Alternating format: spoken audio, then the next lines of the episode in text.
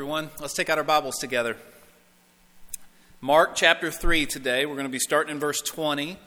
Mark 3, 20 through 30. That's our text this morning. Mark 3, 20 through 30. On December 20th, 1792, the General Assembly of the state of Kentucky approved an act to create the state seal which you can find on the middle of the state flag today. It's that circle right in the middle of the state flag. They wanted two men embracing and expressing unity, two very different men. They wanted a, a frontiersman and a statesman embracing with the motto United we stand, divided we fall. That state motto comes from a popular song by a man named John Dickinson that he wrote in 1769, a song called Liberty Song. Uh, it was a song that Kentucky's first governor, Isaac Shelby, was particularly fond of. He really liked one stanza, which read, uh, or which was sung, Then join in hand, brave Americans all, by uniting we stand, by dividing we fall. United we stand, divided we fall. Now, in a very similar vein, later on, many years later, on June 16, 1858, a senatorial candidate in Illinois with strong ties to Kentucky named Abraham Lincoln gave a speech that would come to be known for a memorable line. Speaking of the division in the country on the issue of slavery, Abraham Lincoln said, A house divided against itself cannot stand. A house divided against itself cannot stand. Now, Lincoln knew his Bible, and he swiped that phrase from the Lord Jesus. And it happens, it occurs in the very passage that we are in today. And so, with that, I want to show you this passage. I want to show you the united and divided idea where it comes from, but also we will transition from that into a very controversial uh, and a very confusing, often, topic from Scripture as well. So, all that to say, let's go to our text, chapter 3, Mark chapter 3, verse 20 down to verse 30. This is God's Word. Mark writes Then he, Jesus, went home, and the crowd gathered again so that they could not even eat. And when his family heard it, they went out to seize him, for they were saying, He is out of his mind. And the scribes who came down from Jerusalem were saying, He is possessed by Beelzebul. And by the prince of demons he casts out demons. And he called them to him and said to them in parables, How can Satan cast out Satan? If a kingdom is divided against that king against itself, that kingdom cannot stand.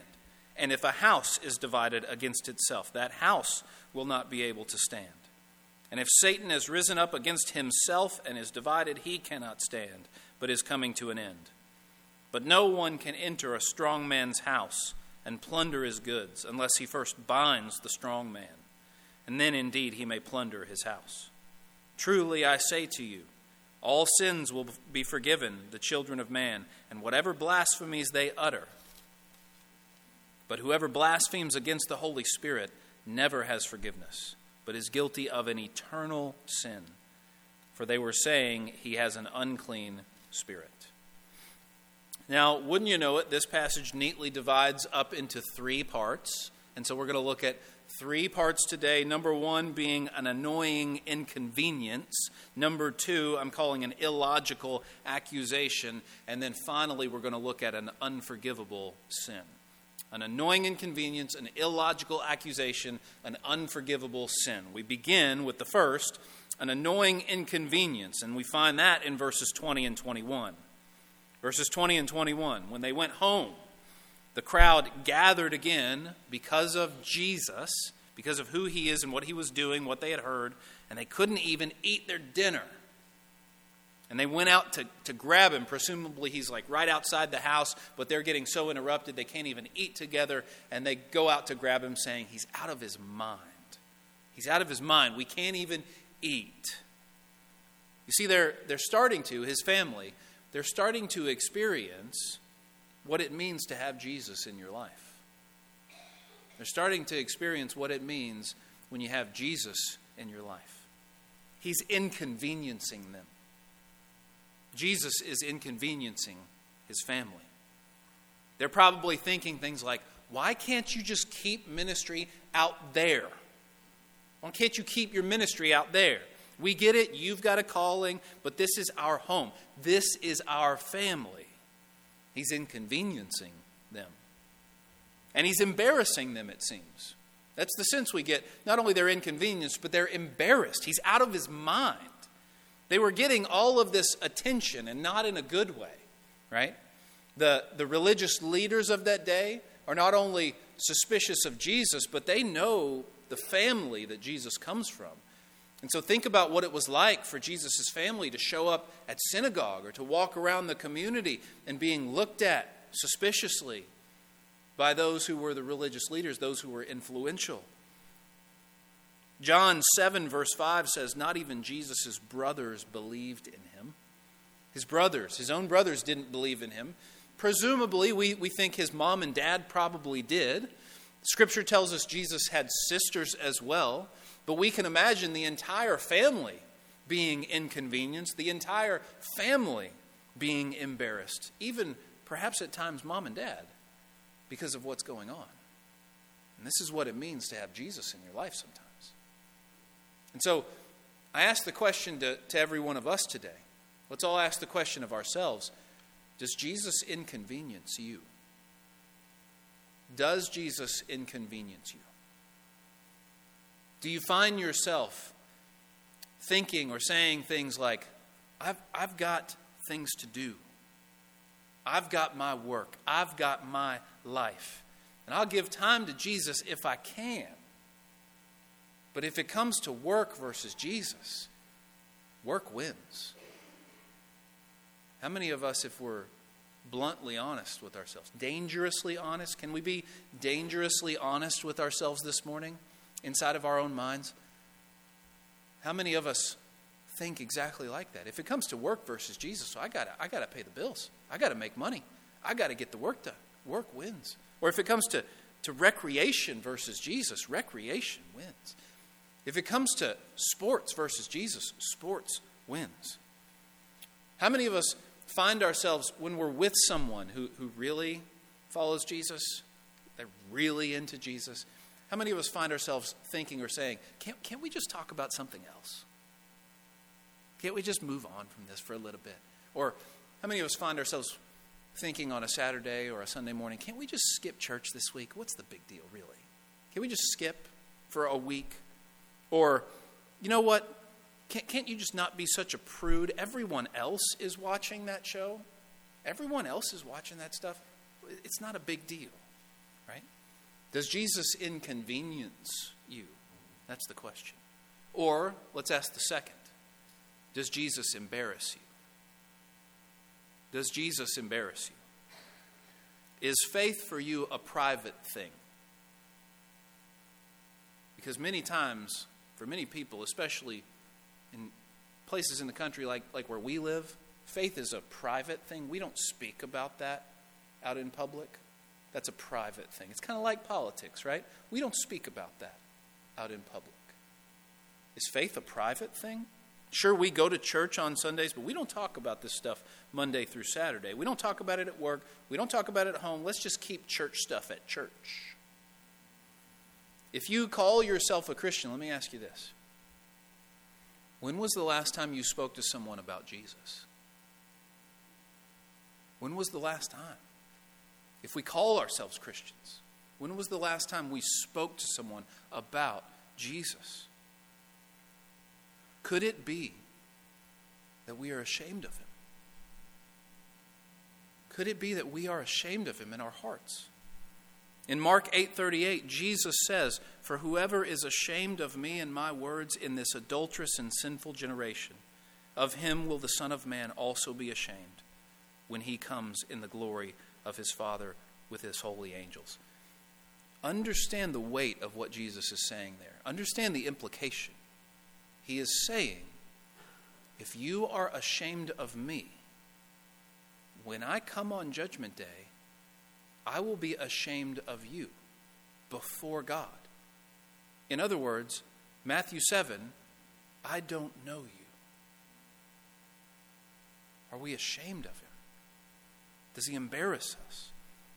And the real question underneath all of these, these are, these are questions on one level, but when we get down to a deeper level, we, we really need to ask do we love Jesus more than we love ourselves? That's the real question. Do I love myself more than I love Jesus? Because you see, if Jesus is an inconvenience, well, then that, that just means my plans, my comfort, my routine matters more to me than he does. If Jesus is an inconvenience, then that stuff matters more to me than him. Or if Jesus is embarrassing, well, all that means is my reputation among others, my approval among others matters more to me than he does. So, really, it's do I love myself more than I love Jesus? Because Jesus tells us if we love anything more than him, we are not worthy of him. He says in his word, if we do not deny ourselves and take up our cross and follow him, we cannot be his disciple. He says if we hold our lives back from him, we will lose them for all eternity. And so the real question is do we love ourselves more than we love Jesus? We see it with Jesus' family. This is what it means when Jesus starts encroaching on life. We have to make a decision. Are we going to resist that or embrace it? And so that is his annoying inconvenience, so to speak. But now we move on to verses 22 and following, where we find the Pharisees and the scribes bringing an illogical accusation against him. An illogical accusation. Look at verse 22. The scribes who came down from Jerusalem were saying, He's possessed by Beelzebul. And then they were saying, By the prince of demons, he casts out demons. You keep reading, you, you, you learn Beelzebul there is just another word for Satan, the prince of demons. And so it's by Satan's power they're accusing. By Satan's power, he's doing this. Their hearts are so hard against Jesus that even when he's driving out demons and freeing people from demonic oppression, they have to find some way to discount it. Because they see what's going on, they see what he's doing, and they can't say it's fake. They know it's not fake, it's real. It's real power. Real things are happening here spiritually. So we can't just say he's faking. That's obviously not the case. And we can't admit he has the power of God because then we'd be admitting that, that we're wrong and he's in the right. And so oh, oh, we can accuse him of having the power of Satan. That's what we'll do. This power is real, so it must be the power of Satan. Their hearts are so hardened against him that they accuse him of doing these things by the power of Satan. And they end up accusing him of something so illogical it doesn't even make sense. And Jesus says, wait a second, how can Satan cast out Satan? Satan's not divided against himself. Satan is not working against himself. That's not what's going on here. That doesn't even make sense. If he was working against himself, Jesus says, his kingdom couldn't stand. If he was working against himself, his kingdom couldn't stand. It would be coming to an end. Ah, but it is coming to an end. It's illogical, yes. But notice how Jesus rolls into verse 27. Verse 27. You might have read this in your devotions over the years and been confused as to what this might mean. Verse 27, Jesus says, But no one can enter a strong man's house and plunder his goods unless he first binds the strong man. Then indeed he may plunder his house. You know what Jesus is saying here? Satan is the strong man. Satan's the strong man. He's strong. Don't get that wrong. Don't be overconfident here. Satan is strong. We, we have to understand how formidable an enemy we have against us. He is strong. He's stronger than any one of us. But what Jesus is saying here is even though he's strong, I can bind him and then I can come up in his house and take whatever I want. That's what Jesus is saying. Jesus is saying that his life and ministry, his death and resurrection, it was a frontal assault on Satan and his kingdom, and there's nothing that Satan can do about it. He's like, okay, you know, Pharisees, scribes, understand Satan's not divided against himself. If he was, his kingdom couldn't stand. But understand this his kingdom's not going to stand because I can come in and I can bind him and I can go up in his house and take whatever I want, and he can't do a thing about it. Understand this, brothers and sisters. There is a holy trash talking that Jesus is doing, a holy trash talking that we can even appropriate for ourselves, not in a prideful way, not in a sinful way, Right? When we watch sports and we see all of these guys puff out their chest and beat on their chest and get up in everybody's face, it's a, it's a prideful thing. But there is a holy and righteous way to boast in the Lord. There is a holy and righteous way to be on the side of Satan. Not that we are, or I mean, on the side of Jesus and against Satan. Not that we are, are coming up against Satan and, and saying, oh, myself, in my own power, in my own strength, I have confidence confidence against you. No, absolutely not. Satan is stronger and smarter than every single one of us. But Jesus has the power to bind him and come up in his house and take whatever he wants. And Satan can't do a thing about it. Revelation 20 tells us Jesus has done just that with his death and his resurrection. He has bound Satan and now Jesus is plundering Satan's house. And over and over again, all over the world for thousands of years, Jesus has been plundering Satan's house, bringing people out of Satan's kingdom and into his. And Satan cannot stop it, he cannot do anything about it. And it is good and right to get fired up about this if you are on the side of Jesus, if you are on his team.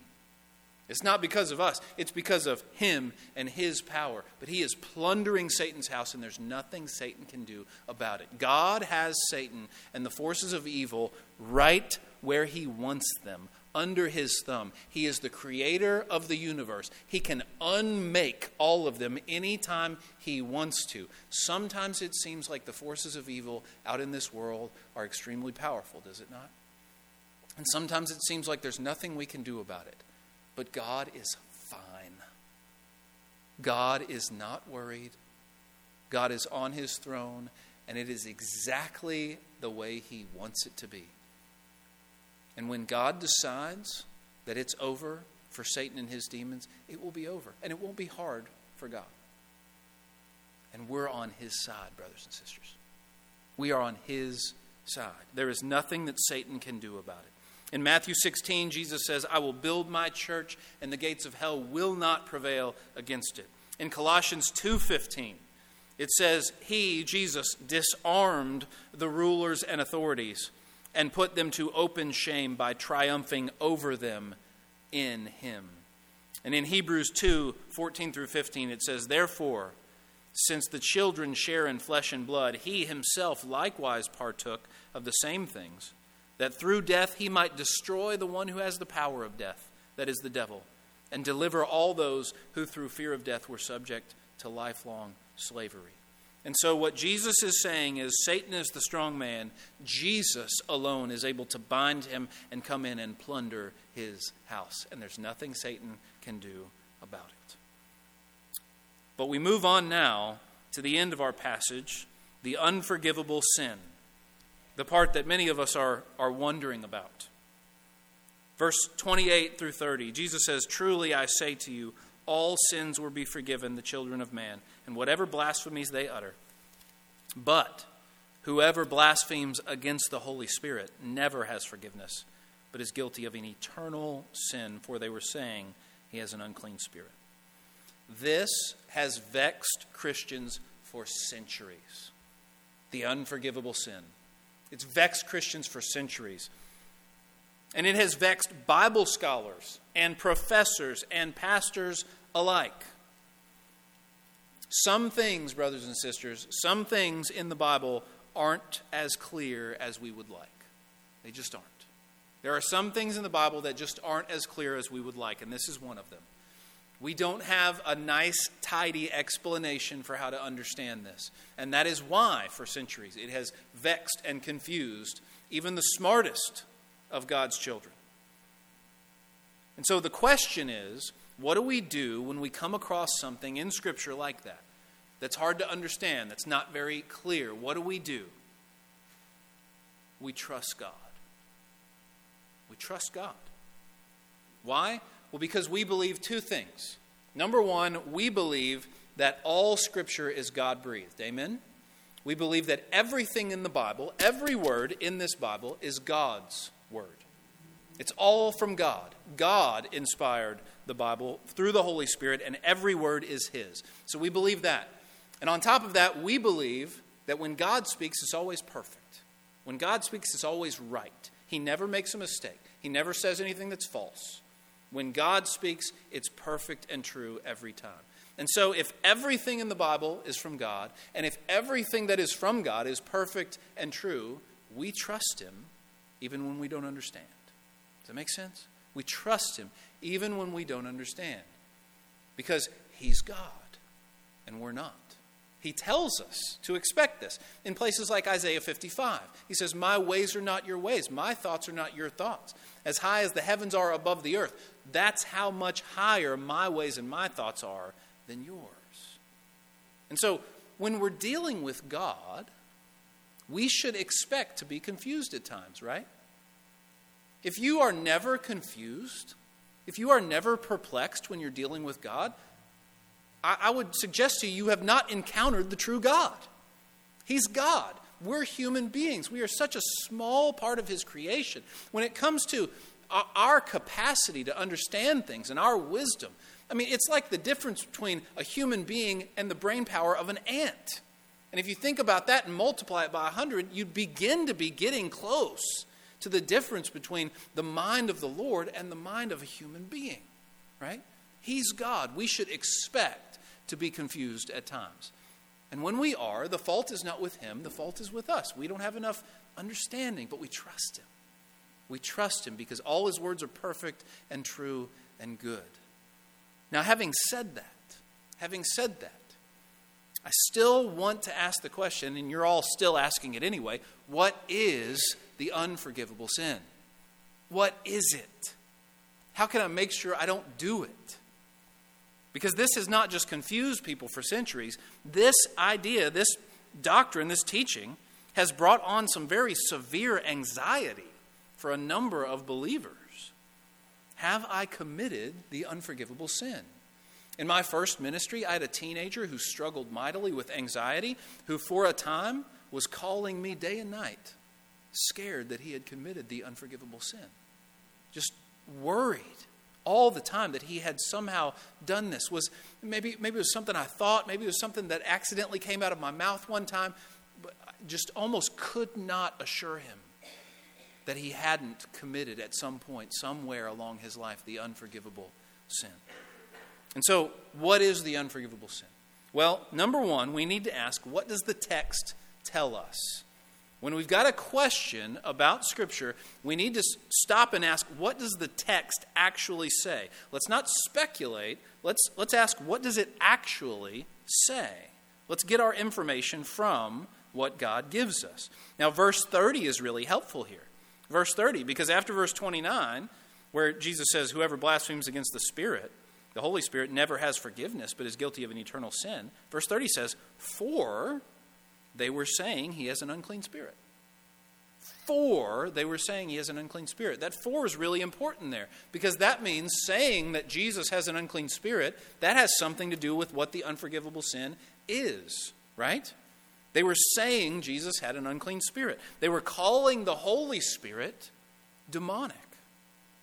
They were saying that the Holy Spirit's work was the work of Satan. And so, whatever this sin is, it has to do something with that. It has to be something that has to do with calling the Holy Spirit Satan, saying that his work is satanic. Right? But, having said that, you don't get much more than that in this passage. You don't get much more than that. And so I'm going to tell you what I think. All right? I'm going to tell you what I think. This is not in the text. This is my best theological guess from what I know about the Bible and what I've studied on this subject. Be good Bible students, and everything that any preacher or Bible teacher says, you test it against Scripture, right? You hold fast to what is good and what accords with sound doctrine, and you throw away what doesn't, right? So this is my best theologically informed guess on what this is. It seems that whatever this sin is, it must be the result of a heart that has been hardened against Christ and against the work of God. It seems that you must have a heart that has been hardened over time against Christ and against the work of God to commit this unforgivable sin. I do not think that this sin can be committed by someone accidentally. I think that's impossible. That it can't be committed accidentally. I do not think God would ever refuse to forgive someone for an accidental slip of the tongue or a stray thought. I don't think that's what, what, what this is at all. I think it's clearly something that you must do deliberately, and it must be done out of a heart that has been hardened against God and against the work of Christ. Now, the best work I've ever come across on this is from my seminary professor, Dr. Jack Cottrell, in his book on the Holy Spirit, Power from On High. I want to read uh, a couple quotes from there because I think it's helpful. I think these will be helpful to you, and he says it better than I could. He says in that book, it, the, the unforgivable sin, it can be committed only in the context of an attitude of unbelief and open hostility toward Jesus. That accords with what the Pharisees were doing, and what the scribes were doing. Only in the context of an attitude of unbelief and open hostility toward Jesus. He writes, it can be committed only by someone who refuses to accept Jesus as the divine Messiah and who is deliberately trying to prevent others from accepting Jesus by openly attacking and opposing him. That accords with what's going on in our passage here. He says, when one knows that Jesus' messiahship has been fully confirmed and authenticated by the power of the Holy Spirit, but continues to reject Christ anyway. Interesting addition there. And then finally, and this kind of ties it all up, he writes, it's a deliberate rejection of the Holy Spirit's testimony to Jesus while at the same time knowing it is true. While at the same time knowing it's true. And so, and I, I, believe every single one of those things that I just read from his book there, this is someone who in their heart knows the truth, suppresses it, and makes a willing decision to harden their heart against it, and then actively works to oppose Christ by attributing the work of the Spirit through him to the work of Satan and his demons. That is my best theological guess as to what this really is. Someone who knows the truth, they suppress it, they make a willing decision to harden their heart against it, and then they actively work to oppose Christ by attributing the work of the Spirit through him to the work of Satan and his demons. That seems to be the unforgivable sin. Now, this is not as clear in the Bible as we would like. We've got to remember that. And so we're trying to make a theologically educated guess here, but it does seem clear to me that if you are a believer, you cannot commit the unforgivable sin. If you're a believer, you cannot commit this. You have to have a heart that has been hardened against Christ and against God. You have to be actively working to oppose Christ and the work of the Spirit through him. You cannot accidentally commit this sin.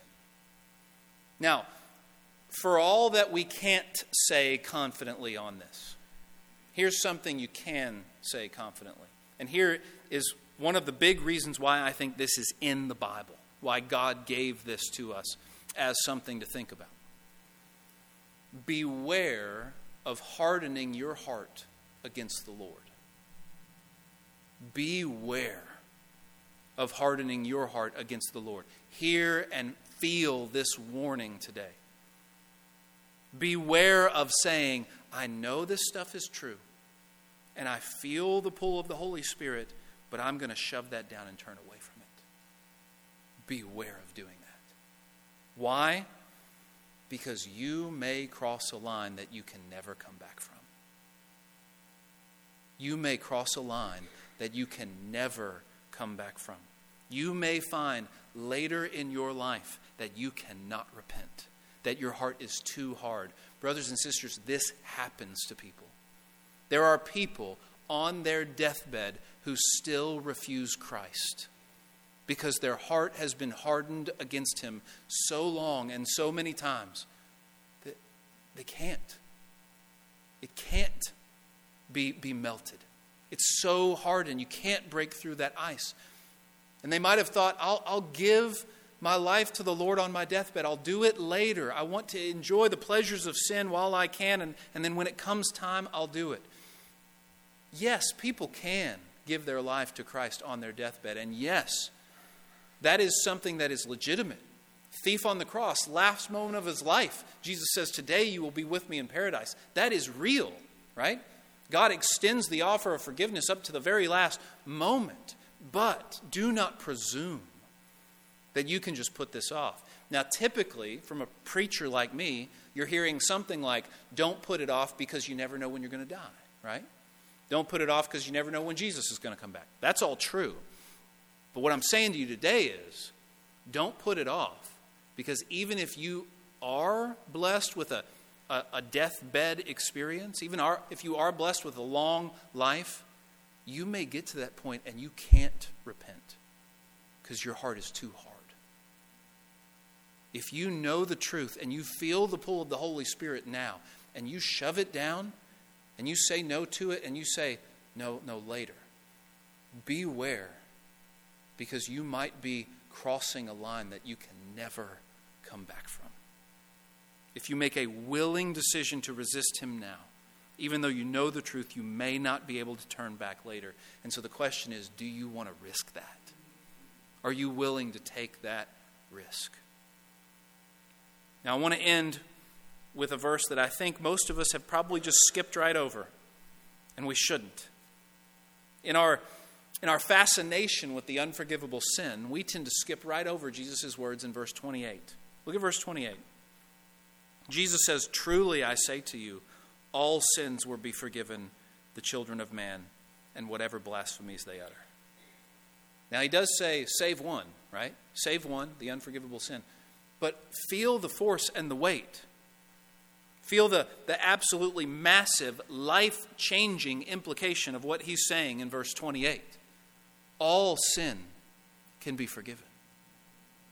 Anything that you have ever done whatever you have done, no matter how much you have think you walked away from the Lord, no matter how much you have think how much you think you've ruined any kind of faith, any kind of heart that the Lord could forgive, you are not past the forgiveness of God. Your sin is not so horrible that the blood of Jesus Christ cannot cleanse it. The blood of Jesus Christ can cleanse any and all sin. All sin can be forgiven. All blasphemies can be forgiven. No matter what you have done to, to spit in the face of the Lord, you can have forgiveness if you turn to Christ. You can have forgiveness if you come to Jesus, the one who paid for all sins on the cross through his death. You can have forgiveness today. Do you want it? Do you want to be right with God today? Are you right with God? Ask yourself that today. Am I right with God today? Some of us can sit here and honestly say, Yes, I am right with God. In our Sunday school class this morning, we studied first, first uh, Romans, sorry, Romans 8, chap, 8, verse 1. There is therefore now no condemnation for those who are in Christ Jesus. No condemnation. I'm right with God. I'm forgiven of my sins. Even though I am a sinner, even though I've got sin in my very recent past, I'm forgiven. Some of us can honestly say that. Can you? Can you honestly say that? Are you in Christ today? Have you turned to the Lord? Have you given your life to Christ? Are you living in the light of His death and resurrection? Has His blood cleansed you of all of your sins? Because if not, that can happen today. It can happen today. That's where I want to leave us. And right now, before we have our invitation time, I want to give a few moments for silent reflective prayer. We do this each week. Uh, we ask during this time that you go to the Lord and respond in whatever way that you need to. There, there will be some at times who need to respond to the Lord's word on their hearts in a public way and come forward. But every single one of us, every single week, we all need to respond to the Lord in our hearts. And so we give this time of silent prayer individually so that you can do that. And then after we pray for a few moments, we're going to come back and then we'll have a, an invitation time where those who need to respond publicly can do so. Let's pray.